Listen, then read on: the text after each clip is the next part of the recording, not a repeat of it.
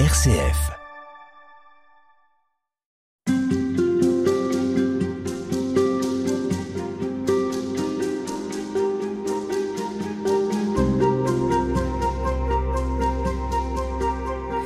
Alors on poursuit avec vous, Père Raphaël Buise, vous êtes prêtre du diocèse de Lille. On poursuit avec vous cette émission qui est consacrée, on pourrait presque dire à l'audace, une émission euh, entre sagesse et folie, pour essayer de comprendre ce qui nous peut nous mettre en route pour le Christ, pour les autres. Et dans votre ouvrage, vous évoquez euh, ce texte de l'Évangile selon Saint Jean, et notamment ce chapitre 21. Et dans ce chapitre 21, il y a euh, une histoire l'histoire des disciples qui s'apprêtent à aller pêcher. Ils ont jeté leur filet. Pierre a emmené avec lui les autres disciples dans son élan et ils sont sur la barque, ils ont jeté les filets. Et les filets sont vides. Ils ont travaillé toute la nuit. Et Dieu sait que ce sont des hommes de métier. Ils ont connu la pêche depuis qu'ils sont tout petits.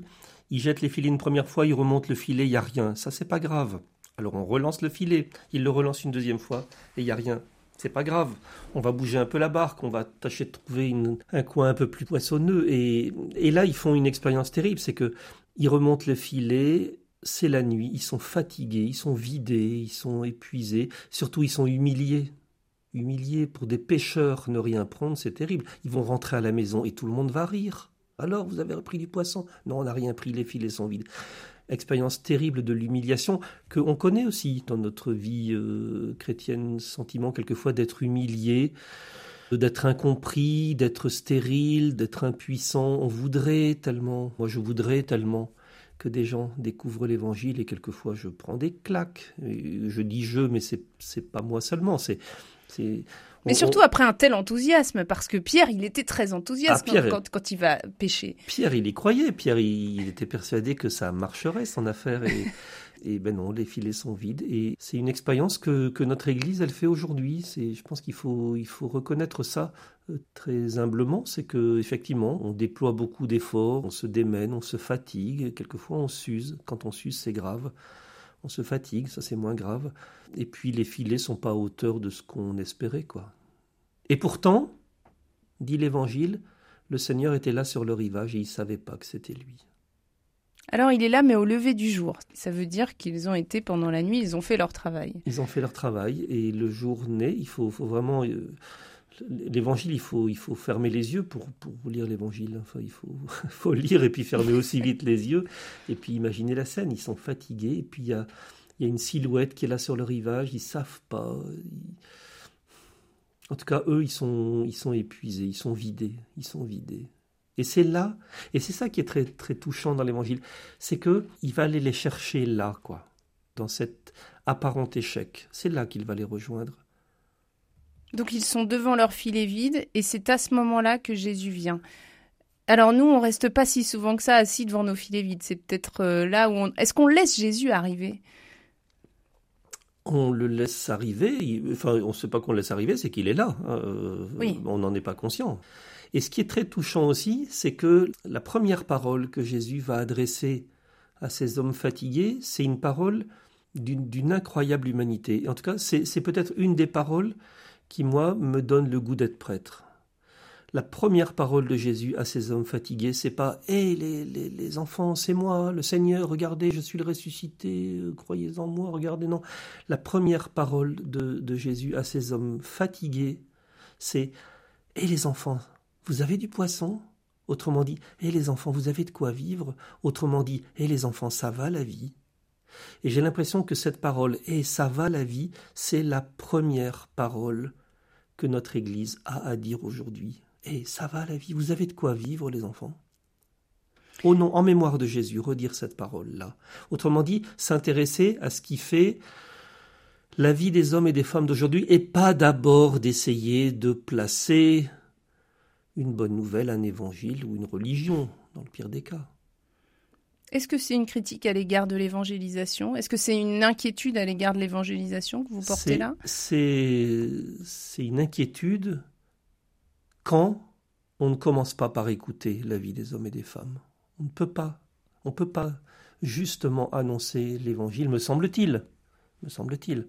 On ne peut pas annoncer l'évangile si on ne commence pas d'abord par s'intéresser à ce qui fait la vie de celui qu'on rencontre. Alors, bien sûr qu'on peut annoncer le Seigneur, bien sûr qu'on peut euh, essayer de dire que le Seigneur il est là et qui mais ce serait pas être juste que de pas d'abord s'intéresser à la vie de l'autre.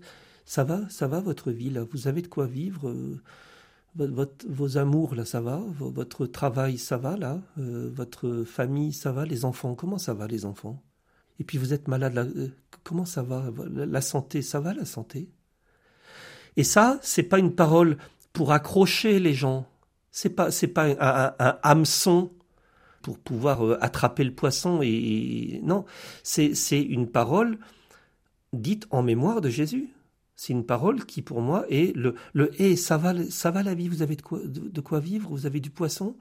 C'est une parole qui, pour moi, est sacramentelle. Ça veut dire que je vais, euh, en mémoire de Jésus, je deviens je deviens, quand je prononce cette parole-là, je deviens la présence réelle de Jésus pour, mon, pour, pour, le frère qui est devant moi. Ça, ça va jusque-là. C'est une parole sacramentelle. Le prendre soin de l'autre, c'est euh, infiniment sacramentel. C'est pas du tout une, euh, une façon de récupérer les mm. gens. Euh, voilà, ça c'est très important. Alors, évangélisation, oui, bien sûr, pourvu qu'il y ait d'abord un véritable intérêt gratuit pour la vie de l'autre.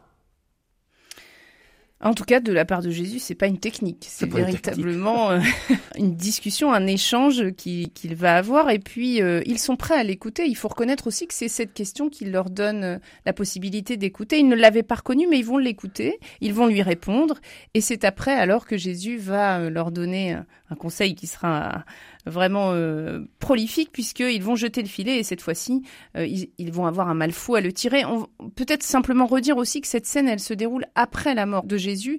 C'est une apparition du ressuscité. C'est écrit dans le texte, mais c'est bien de le redire. C'est Jésus qui leur apparaît. C'est aussi pour ça qu'ils ne le reconnaissent pas au tout début, mais qu'ils vont entendre sa voix. Alors ils jettent le filet, le filet à droite. Oui, alors d'abord avant de lancer le filet, ils entendent le cri de Jésus. Et quand ils entendent euh, les enfants, ça fait du bien. C'est un mot qu'on entend très peu dans l'Évangile. Les enfants, il y a, une fraîcheur, il y a une tendresse. Et ça, ça vient réveiller quelque chose en eux. Ça vient réveiller sûrement le souvenir d'une amitié profonde. Et c'est dans ce souvenir-là qu'ils vont le laisser parler. Et alors il va leur dire, ben, les enfants, vous avez du poisson? Non. La réponse, elle est, elle est sèche, quoi. Non. C'est une réponse d'homme fatigué. Fichez-nous la paix. Non. Et Jésus dit, mais lancez à droite. Et alors ça veut dire quoi? Ça, veut dire continuer votre métier. Il leur dit pas vos filets sont vides, bon c'est pas grave, devenez commerçant, devenez boulanger, devenez euh, euh, allez travailler dans les champs. Non non, il dit restez sur votre barque, continuez à faire ce que vous êtes dans vos profondeurs, mais faites-le autrement.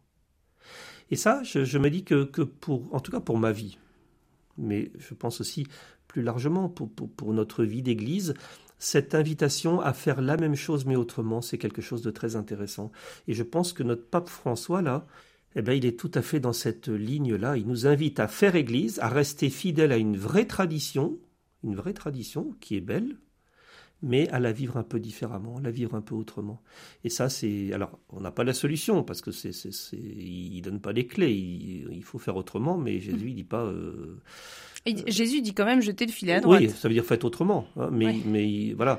Et, on le sent bien aujourd'hui. Enfin, le, récent synode là. Euh, il montre ça, que tout, tout, le monde aspire à autre chose, et en même temps tout le monde aspire à la même chose, mm. mais autrement. Donc on va continuer à lancer les filets, mais on va tâcher de faire autrement. Alors comment? Alors on va chercher ensemble. Et là, il faut que les disciples de Jésus, les disciples missionnaires, comme on dit, ils aient l'audace de dire, allez, moi j'ai une idée on va peut-être faire comme ça. Et puis les autres diront, bah, ah oui, c'était une bonne idée. Ou, ben, Et puis ils vont moduler un peu les choses, mais on va se risquer à faire un peu autrement. Ça, c'est, le côté passionnant de l'évangile, et puis de la vie chrétienne, c'est, de, de chercher ensemble comment on va faire autrement.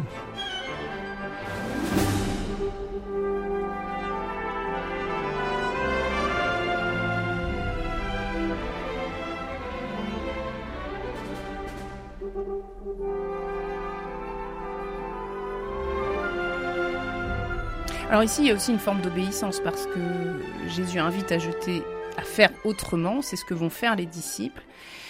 Et le résultat, c'est deux choses, à la fois un filet rempli plus qu'il ne faut, et c'est aussi la reconnaissance par euh, le disciple que Jésus aimait, donc on comprend que c'est Jean, de dire c'est le Seigneur. Oui.